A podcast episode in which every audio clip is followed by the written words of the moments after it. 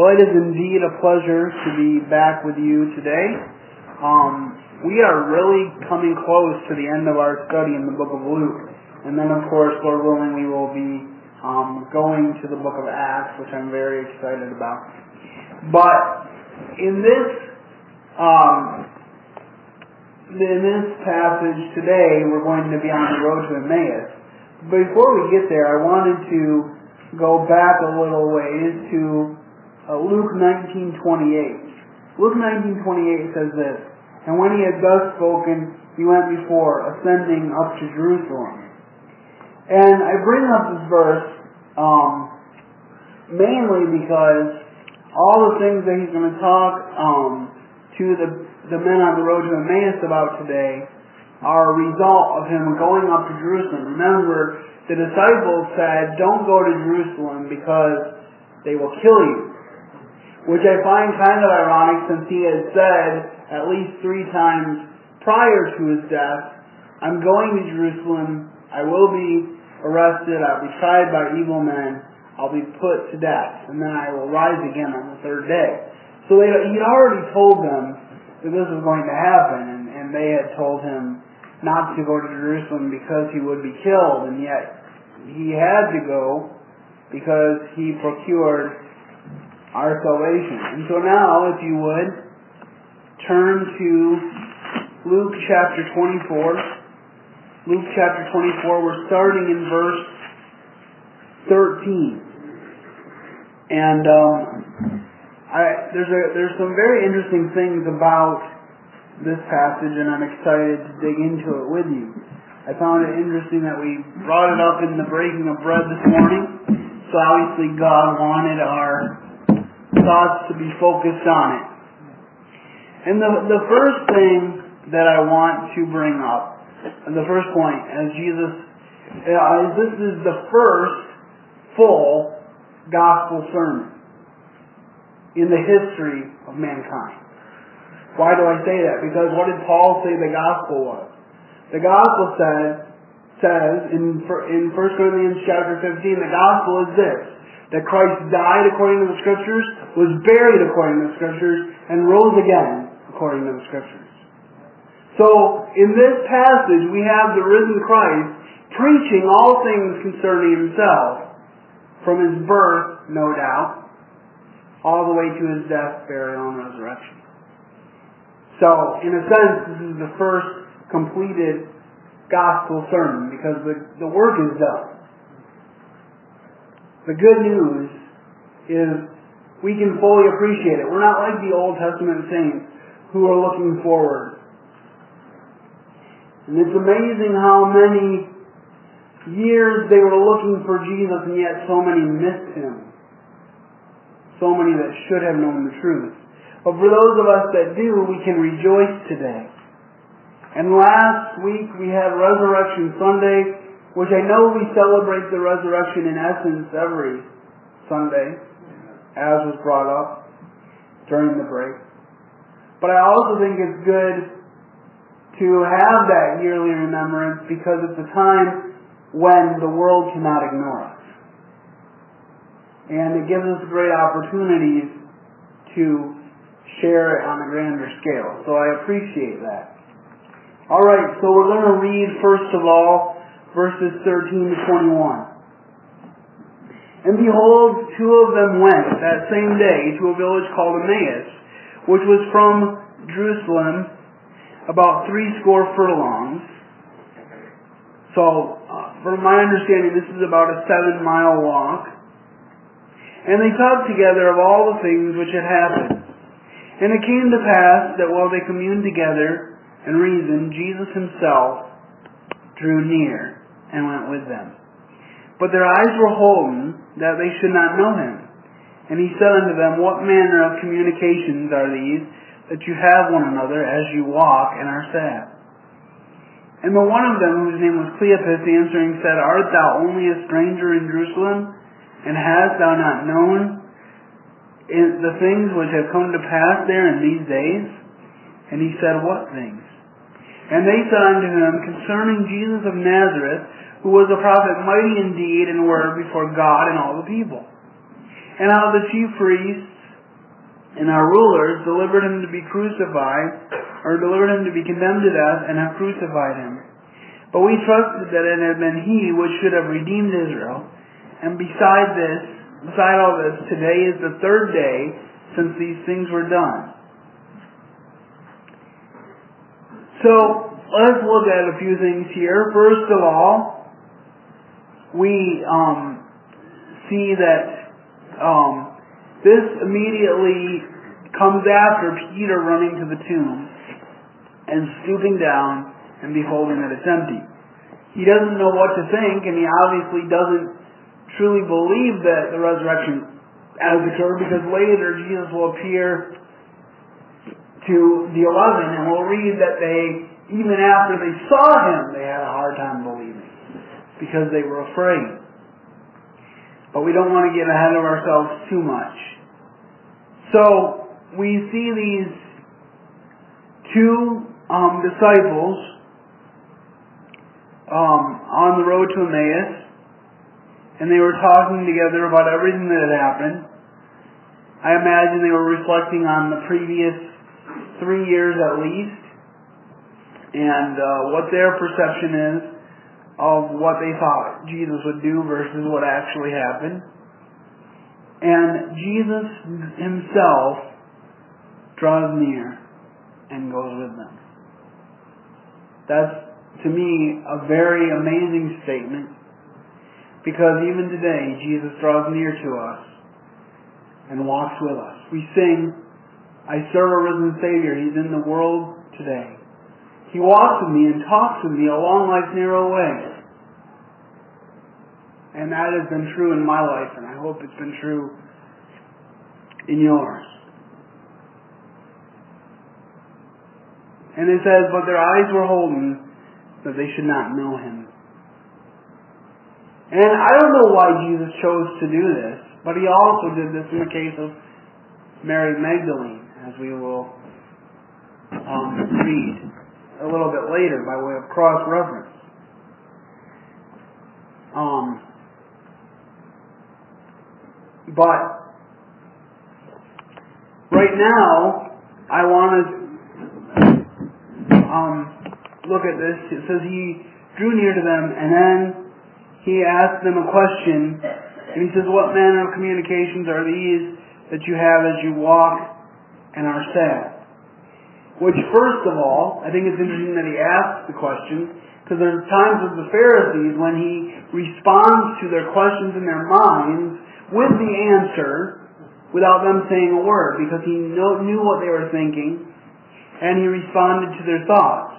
But in this case, he chooses to ask questions. Why? Because he wants answers. He wants relationship with us and he wants real answers. He, as you notice, he almost never, I guess there may be a few times, but he almost never, Jesus asks a lot of questions in the Bible, but he almost never asks a yes or no question. He didn't say, Are you sad? He said, Why are you sad? And what manner of communications are you having? Because, but he knew that everything that they were talking about. He knows everything. There um, are some interpretations of the Easter story, or the Passion Week, where it's almost implied that Jesus did not know what was happening. That it just happened around him and he didn't know. But the Bible says that knowing all things that were to happen, he sat down with his disciples to have the Last Supper. He knew everything that was going to happen. None of it was beyond his purview. Yes, he asked for the cup to be removed from him, because he did not want to go through the torture of the cross, but he said, If it's your will, Lord, I will do it. And he knew that that was what would happen. And then it says, One of them whose name was Cleopas answering said, Art thou only a stranger in Jerusalem, and hast thou not known these things which are come to pass in these days? I wonder if after he finds out the truth, if he realizes how foolish that question was. It's probably the most understated thing in the world to ask Jesus this question. Because he understands better than we will ever understand this side of glory what he went through the last three days. We talk about the physical torture of Jesus, and it was great. But we don't know anything about the spiritual torture that he went through. We don't know what it really meant for him to say, My God, my God, why hast thou forsaken me? All we know is that he said it so that he can say to us, I will never leave you, nor forsake you. That's all we really know.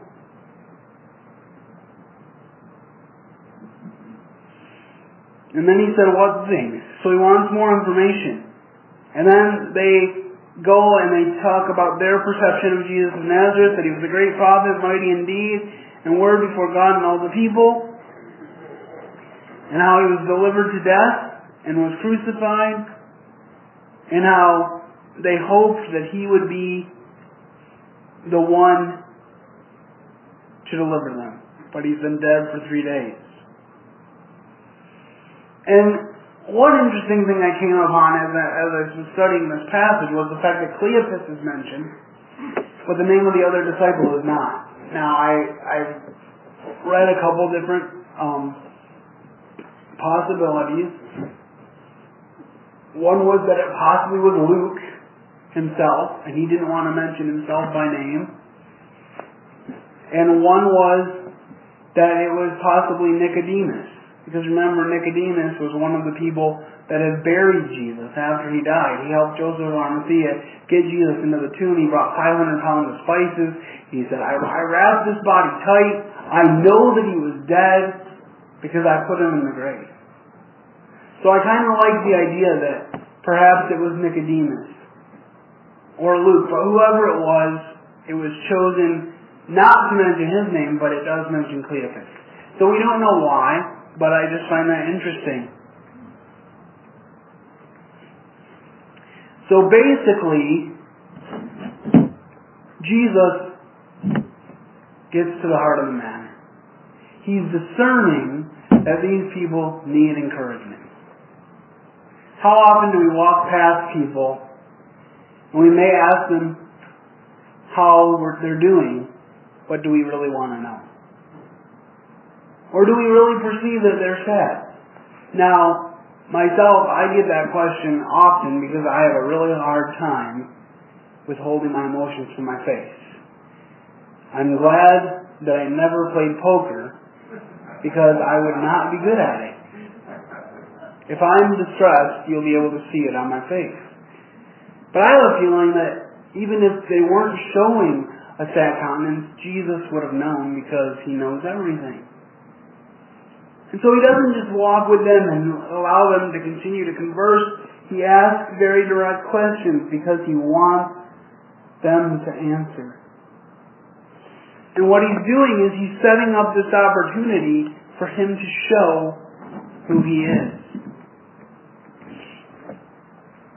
Um, if we could look at John 14, 18, and 19, John 14, 18, and 19 one of you gentlemen gets there, if you could read that for me, I'd appreciate it.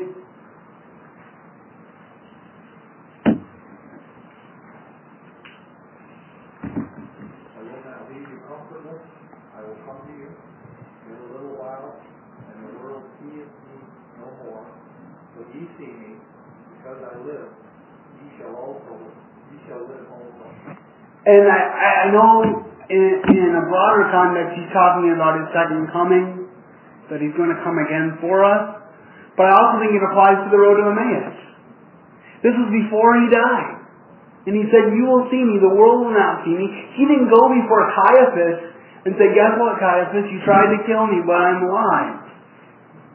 He didn't show up to Pilate's door and say, hey, Pilate, you washed your hands of my death. You handed me over to be crucified, but here I am. The people that he appeared to were people who believed him.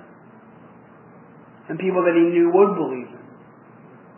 And the Bible tells us that he appeared at one time to over 500 people. Sometimes we get this narrow scope and we, we, we feel like there was 12 believers in this New Testament at this point. but there were more. I'm, I'm reasonably certain that Mary spent a lot of time in that upper room. Mary, the mother of Jesus. I like to think because we have mention of of uh, Rufus and Rufus's mother in the book of Romans that perhaps Simon of Cyrene and his family were among that 500. That would explain why they would have joined the church in Rome. So there were more people than we often think about. And he told them, You will see me, I will come again to see you. And I think he was talking about in the broader future, but I think he was also talking to the disciples, I'm going to see you when I rise again. He said, on the third day I'm going to rise again. He was trying to comfort them, but they didn't grasp it at the time.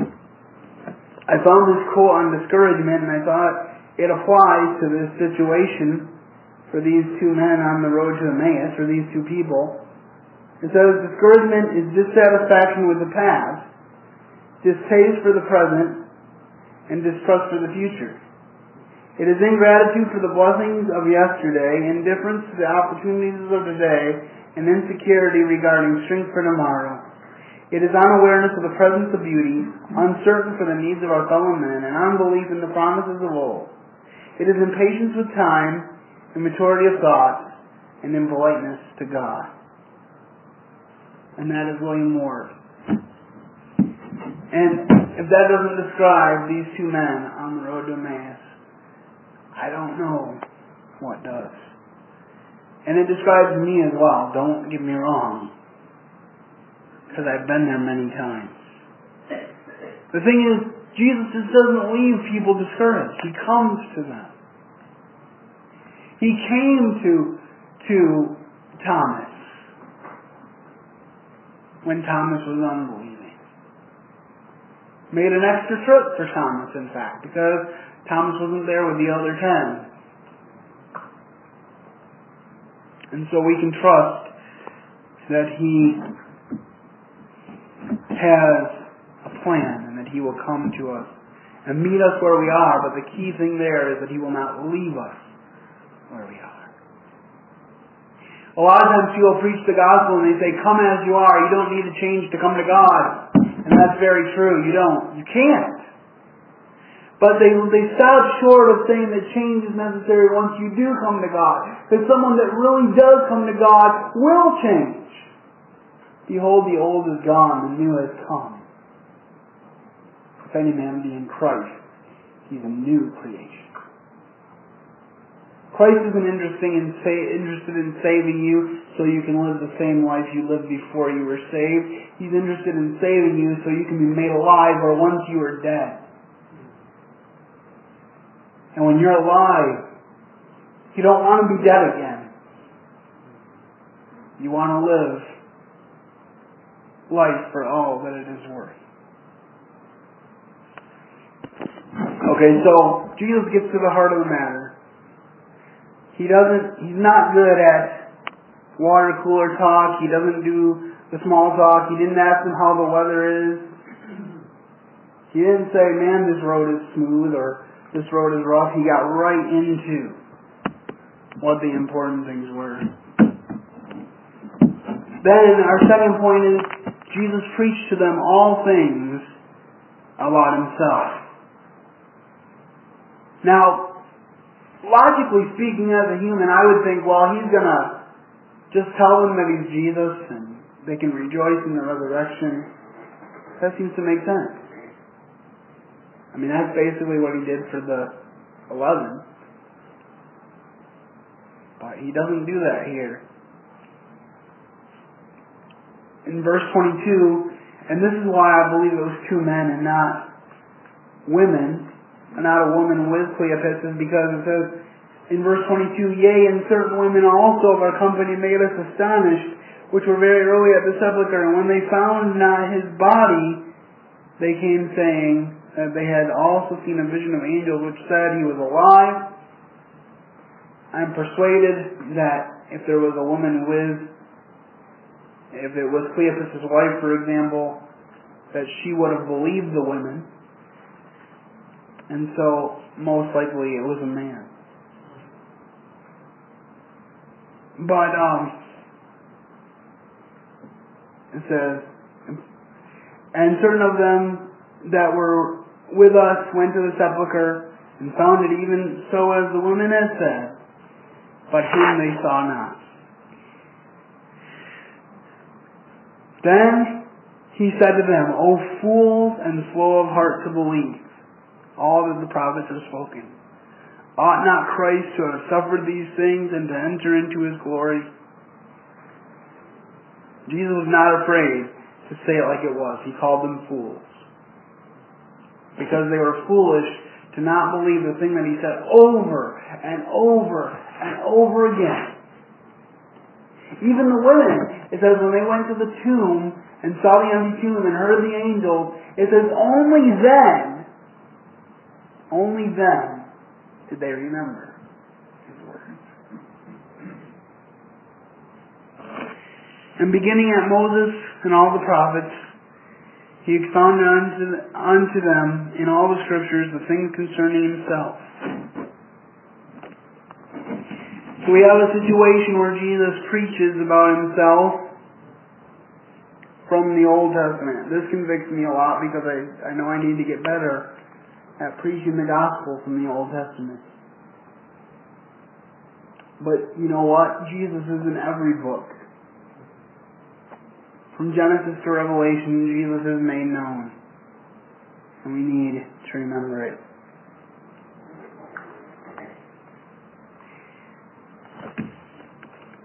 And I just think about the amazing things that he must have talked about on that road.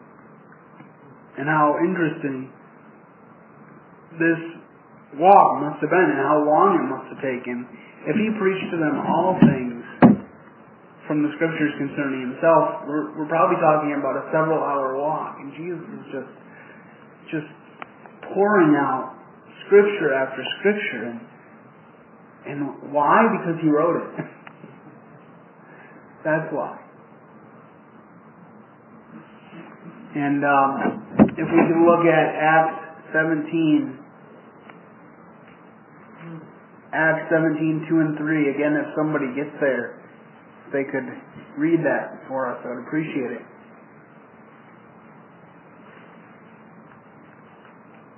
And Paul, as his manner was, went in unto them and preached that of they reasoned with them out of the Scriptures, opening and alleging that Christ must needs have suffered and risen again from the dead, and that this Jesus preach unto you is Christ.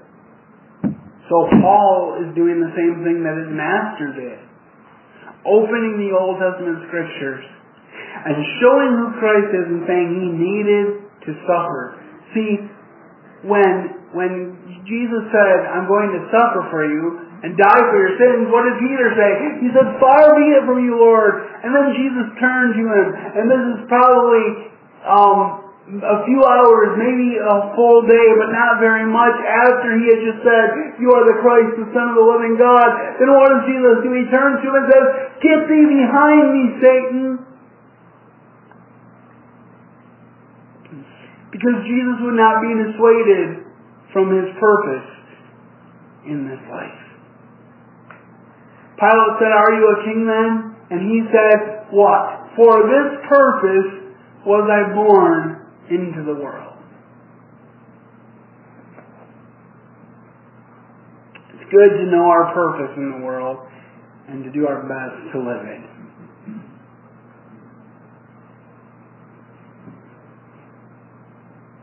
So, Paul carries that on, preaching Christ. He went into the synagogues right after he was saved on the road to Damascus and started preaching Christ. And then, of course, we read that later on he went away into the desert for approximately three years to learn of Christ himself and came back and began his formal ministry when he when it was said to the early church, Separate unto me Paul and Barnabas for the work unto which I have called them.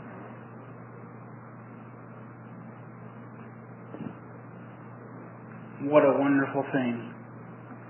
Only possible through the power of the resurrection. And beginning at Moses and all the prophets, he expounded unto them in all the scriptures the things concerning himself. He didn't leave anything out. What an amazing thing that is.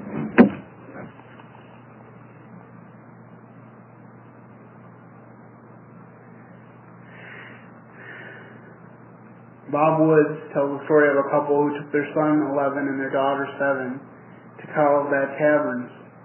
As always, when the two reached the deepest point in the cavern, the guide turned off the lights to dramatize how completely dark and silent it is below the earth's surface. The little girl, suddenly enveloped in utter darkness, was frightened and began to cry. Immediately was heard the voice of her brother. Don't cry. Somebody here knows how to turn on the lights. In a real sense, this is the message of the gospel. Light is available even when the darkness seems overwhelming. I praise the Lord that even in the darkness that we are facing today, the light of the gospel is overwhelming. Jesus said, On this rock I will build my church, and I don't believe that rock was Peter, actually. I believe the rock that he was building the church on was the rock of Peter's declaration that he was the Christ, the Son of the living God. That is the foundation upon which our church is built. We sing the hymn, the church is one foundation, is Jesus Christ her Lord. She is his true creation by water and the Word. That's the foundation upon which his church is built. And the gates of hell, he says, shall not prevail against it.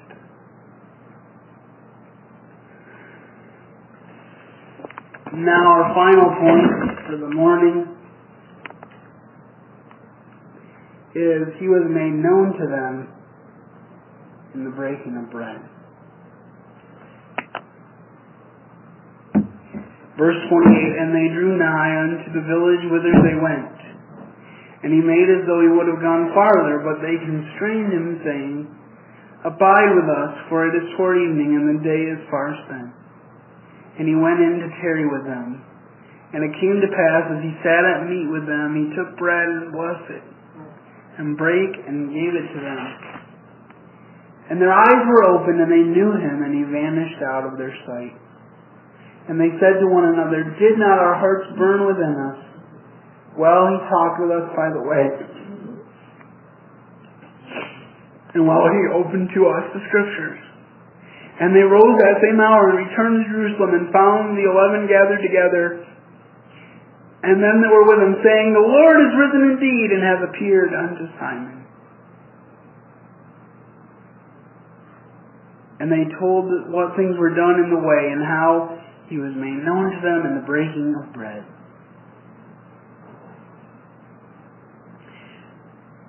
My dad studied this passage a lot last week as he preached on it in the jail, and so he gave me some insights. One of the interesting things, of course, I believe that their eyes were, were holden supernaturally. But it's also kind of interesting, my dad said that he read in a commentary that perhaps the thing that they first noticed, realizing that it was the Lord, is seeing the nail prints. As he broke the bread, seeing the nail prints in his hand. And I, I, I like that thought because one of my favorite hymns especially Fanny Crosby is I shall know him, I shall know him, and redeemed by his side I shall stand. I shall know him, I shall know him by the prints of the nails in his hand. And you know, the inspiration for that song was that, I don't know if it was her pastor or another pastor, said to her, It's a shame, Miss Crosby, with all the gifts that God has given you for handwriting, that he didn't give you your sight? And she replied to him, The first time I see again, because she lost her sight at two years old, the first time I see again will not be when I look into the face of my Lord and Savior, Jesus Christ. And it will be all worth it. I think of that myself. Because the Bible says every knee will bow.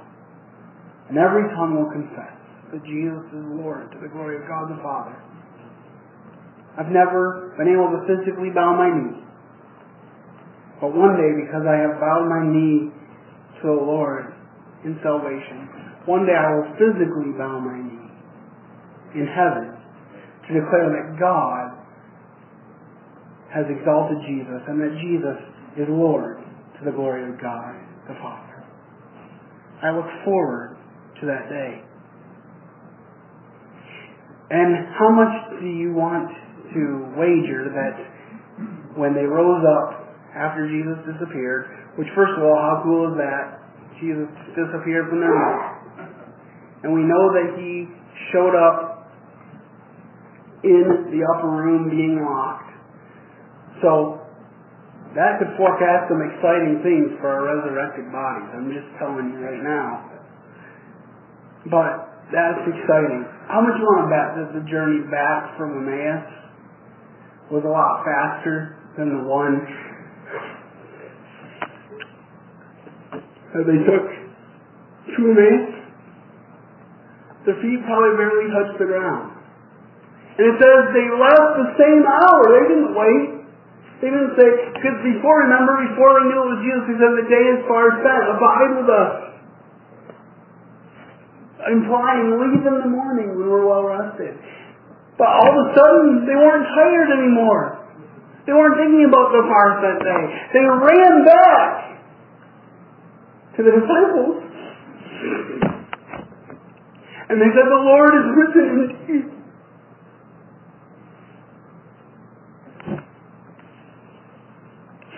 and has appeared unto Simon. And I, I, I'm not sure who Simon was because we know that uh, Simon Peter was among the eleven that were astonished at his appearance.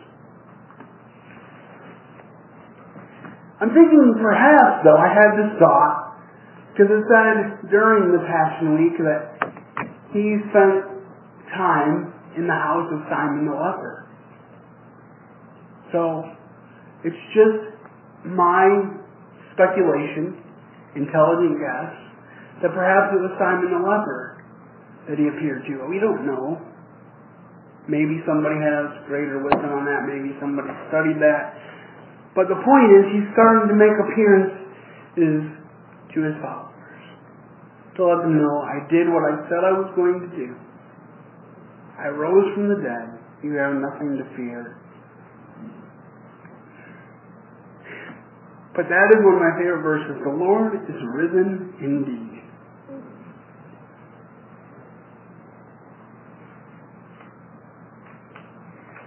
And they told them what things were done in the way, and how he was made known to them in the breaking of bread. And the apostles would relate to that because what did he do before he went to the cross? He broke bread, and when he blessed it, he gave it to them and said, This is my body, which is broken. And then he passed the cup and he said, This is my blood, which is poured out for you as a new covenant. How exciting it must have been. And we will finish the chapter in June because next month is Mother's Day and I will, Lord willing, bring a Mother's Day message. But uh, we will be finishing Luke in June and it's been quite the journey. I um, added a few more sermons to my audio library on my website. So if you want to catch up there, maybe you want to review some more of this Luke uh, material or you just want to share it with others, I have a lot of new sermons on there in the last couple of weeks, so you can go to my website, speakingforhim.com. You can download them free of charge and uh, be blessed by them would be my prayer. But before we uh, close, I just wanted to share another appearance that Jesus made by way of cross reference, and that is John 20, 13 to 16. John 20, 13 to 16, and um, someone once again, one of the gentlemen would read that for me, I would appreciate it.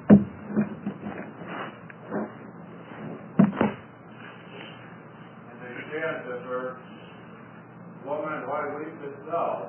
She saith unto them, Because they have taken away my Lord, and I know not where they have laid him. And when she had thus said, she turned herself back and saw Jesus standing, and knew not that it was Jesus. Jesus saith unto her, Woman, why weepest thou? Whom seekest thou? She supposing him to be the gardener, saith unto him, Sir, if thou have borne him then tell me where thou hast laid him, and I will take him away.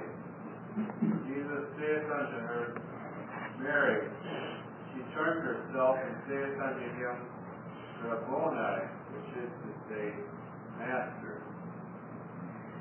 So we see in this passage, Jesus once again taking individual attention to meet someone where they are. He knew that Mary Magdalene was hurting. She, one way or another, I don't um, really know exactly how all these tomb visits line up, but one way or another, she's either back at the tomb, still confused, or she is at the tomb by herself before or after the other women. I don't know which. All I know is she's there by herself. She doesn't know what happened to the body of the Lord. She thinks someone took it, which is ironic that that that's the case because what did the Romans want the soldiers to say that regarding the tomb? Say that the disciples stole the body while you were sleeping, and we'll secure you. You ever realize they never refuted, they never directly refuted the resurrection. They never said the resurrection did not happen. As a matter of fact, if you think about it, the religious leaders had more faith in the resurrection than the disciples. Because remember what they said to Pilate? They said, we need you to guard the tomb. Why did they say that? Because he said the third day he would rise again. So here's these religious leaders that hated him, but they remember him talking about the resurrection, and the disciples are all confused and worried and don't know what's going on, even though he told them. And yet it was the disciples that ultimately grasped the truth, because it's not enough to know about him, you have to know him.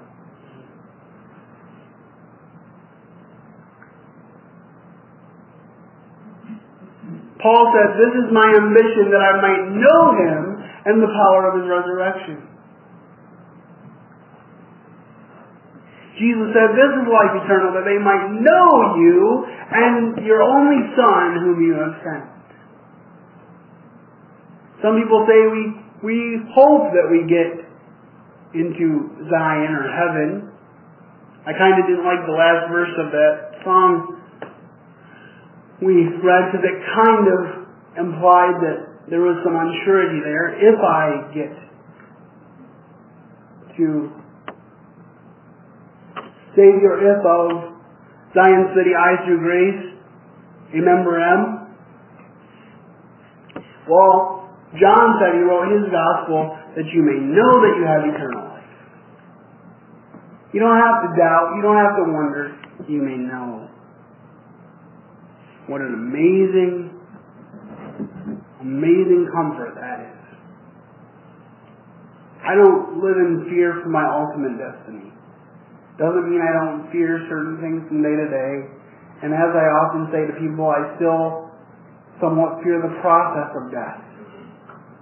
But the result of death is taken care of. The sting of death is ultimately done away with.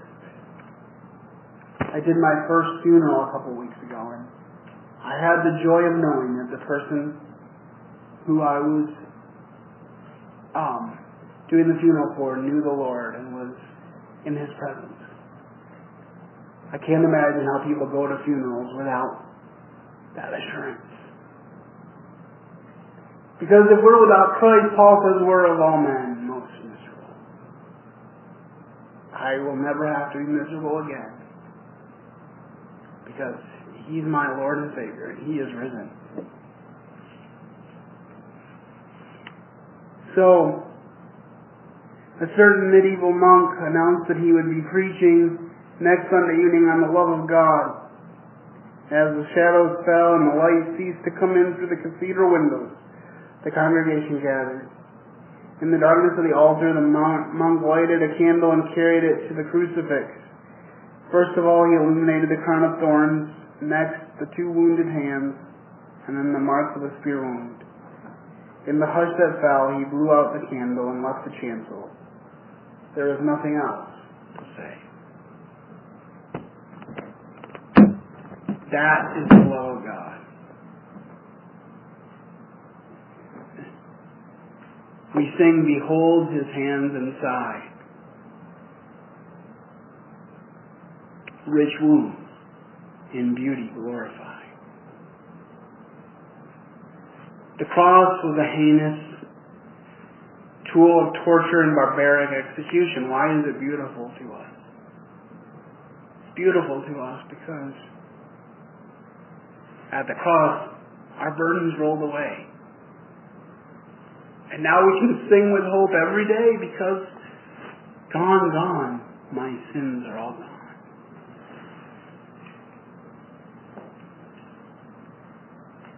I am so blessed that that is the case.